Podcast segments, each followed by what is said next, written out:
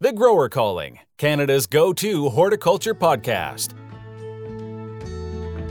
This podcast is proudly sponsored by Cohort Wholesale. In the last decade, on farm markets have sprung up in Ontario, serving unique communities and catering to local consumer tastes.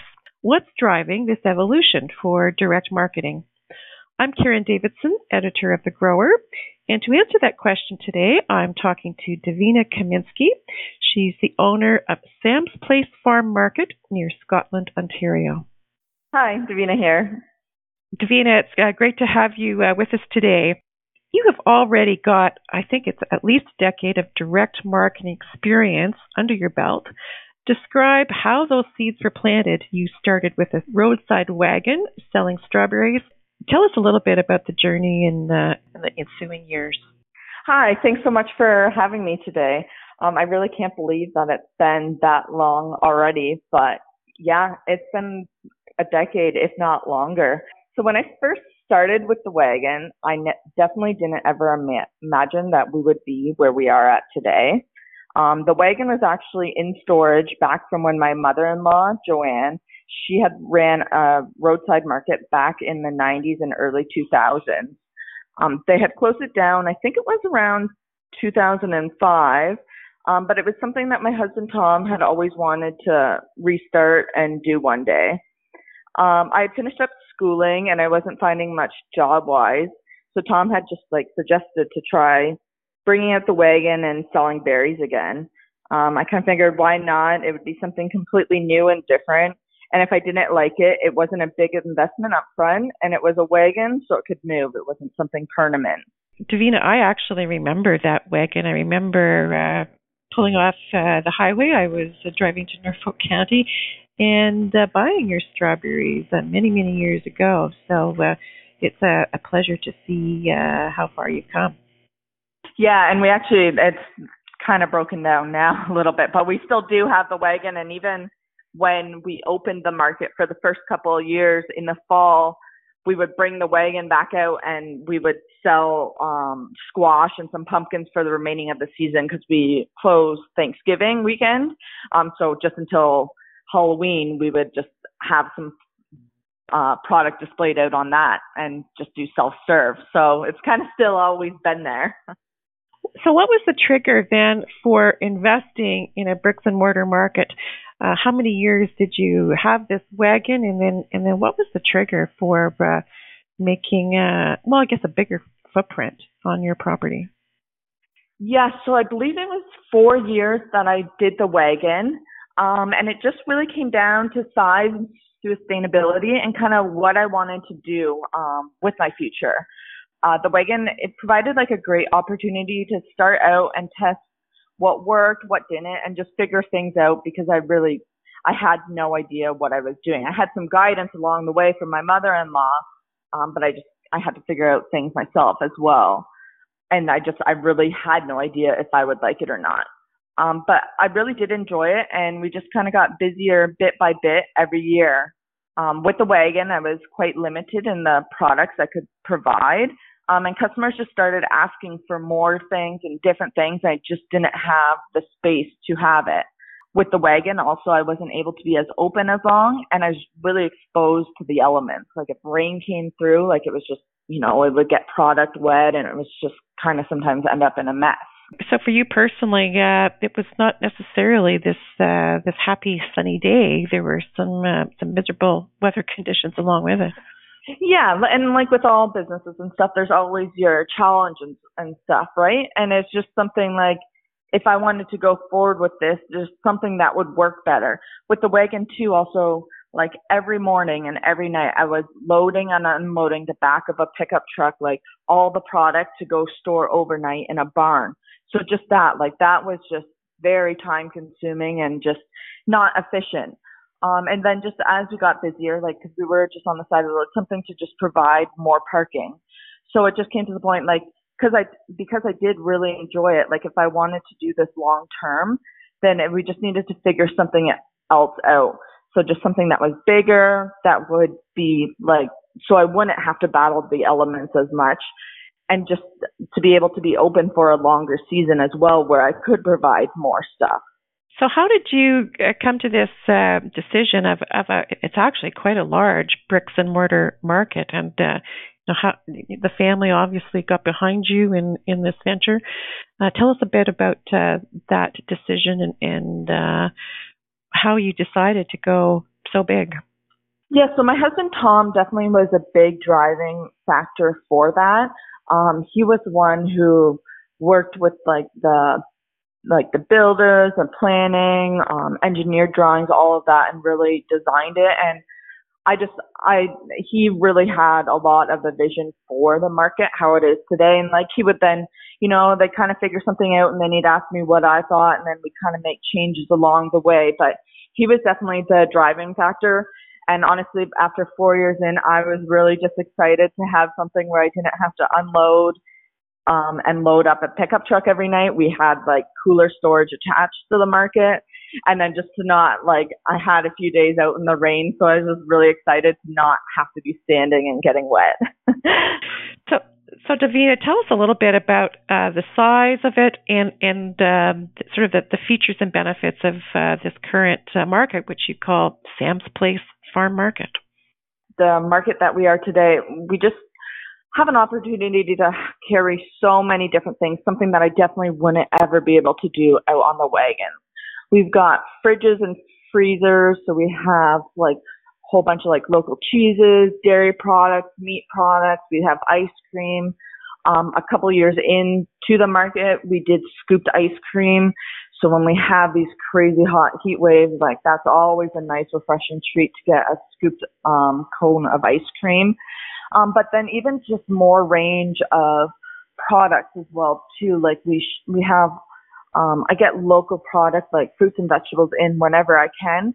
But then even just the convenience um, for people to have options of tropical fruits that I never had on the wagon, such as like bananas, lemons, limes, grapes, like all of those things that, you know, people still use on a weekly basis you know, if I can offer it here and save a trip for someone, then I'll try and do that. And then we also have our garden section as well. Like, so we do a bunch of like plants and decor and that, and that's always like a nice fun thing to do too. Like people love getting that for their house, but even just like for some gift ideas and stuff as well. So we really just try and like cover it all if we can. Your garden center is uh, very much unique to your uh, to your uh, farm market, and uh, something that uh, is very much a, a, value add.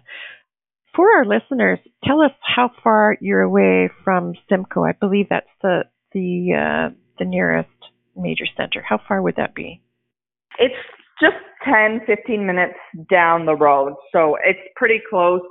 Um, but even just like local, like, you know, we've got a lot of smaller towns. We're right in the middle. Like we have Scotland, Oakland, Delhi is not too far. Even like Brantford, you know, depending on what side you're on, it's 15, 20, 25 minutes. So I feel like we're just kind of in the center of a lot of different places. Well, that's interesting because I guess what is it about your farm market that makes you a destination as opposed to some of the major grocers in Simcoe?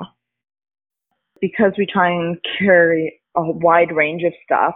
For a lot of the smaller communities, we are closer than um, other stores, but then also just being on the 24. It's a 24 highway that you're. Uh, yeah, Highway 24. Highway 24. Yeah. You have invested in a bricks and mortar market, and uh, it's really not that far from, from other major markets. So clearly, to be a success, uh, you've developed a very, very much differentiated uh, product assortment, and, and I guess one that's that's very fresh and, and with local produce, something that's that's hard to uh, to replicate in uh, other situations. Yeah, no, I just I've always had like really great support from our surrounding communities, and if it wasn't for them and like their support, then I wouldn't be here today like we're so fortunate to live in such a great area where people are so friendly um, and just so supportive um, and just coming to the market regularly because if it wasn't for them, I wouldn't be here. Um, and then we've noticed too, um, with the past couple of years with COVID, um, with people not being able to say travel out of country and stuff, um, people have been doing stuff a lot more locally. So being on Highway 24, that's a major route that people use to get to other destinations um, like beach and cottage areas such as Port Dover, Turkey Point, Long Point. So we've gained a lot of exposure that way just based on where we're located. So that's been a key to our success as well. Uh, let me just say that uh, Komienski Farms is very well known at the Ontario Food Terminal. Uh, your family has been uh, going there since 1952. Uh, what insight do you have from that day to day experience that would confirm the need for your on farm market in Norfolk County? There's multiple on farm markets in this county and like other nearby counties as well. Um, so I think just the fact that we're here shows that there is a demand for them because if we didn't have the support from our neighbors, then we wouldn't be here. We have sweet corn and other crops that have been grown in the fields right like outside our market. So you can literally see where the food you're eating is grown. Um, I think we can offer unique perspective on things that people really appreciate and are drawn to. Oftentimes I have customers asking what crop it was that they drove by or they might see something being done to a field and they're curious as to what's happening and we can offer that information and insight. And I think that's really valuable too. I think it gets people to have a greater knowledge for where their food comes from and all the work that goes into it but it's rewarding for us knowing that people are interested in what we're doing and like they're learning something new. So I think that's pretty cool too. What do you do in your store to help tell those stories? I mean, um, is there signage or what, what kind of tools and techniques do you use to, to help tell that local story? Um, it really just like customers just like come up and ask us or like a lot of times, you know, people are really curious where their um food is coming from. So, you know, for signs and stuff, we'll say it's if it's local, then we advertise that it's local. You know, we just really try and give like that small kind of community vibe here so that, you know, we try and be as welcoming and as accommodating as we can. So yeah, just different signs will say like where stuff is from. And I think just like our setup too, it just, we try and make it as personable as possible. Are you using uh, social media to uh, retain these customers and to uh, continue that dialogue? Yeah, so we do have Facebook and Instagram. It's a great way to communicate with people, let people know when stuff's in stock, and yeah, just showcase all that you have to offer. And here's maybe the, the toughest question of all How do you determine prices? So prices are really just based off market prices at the time, and that's why they can change over time and fluctuate throughout the season. Uh, with everything that I carry, I try to be as fair as possible with the prices and try and make it as affordable as I can, um, while still making sure that everything stays as fresh as possible. Uh, with stuff that we grow, um, it's nice we got a li- we have a little bit more flexibility and we can try and maintain our prices a little bit better that way. But then as for other stuff, it's just, it's really based off market conditions and every year there's different challenges in that. But this year too, just as everyone knows, the prices of fuel, um, it just, everything's increased inputs. So that affects stuff as well. Do you have any um, outside uh, consultant, for lack of a better word, any any uh, outside perspectives that uh, are offered to you?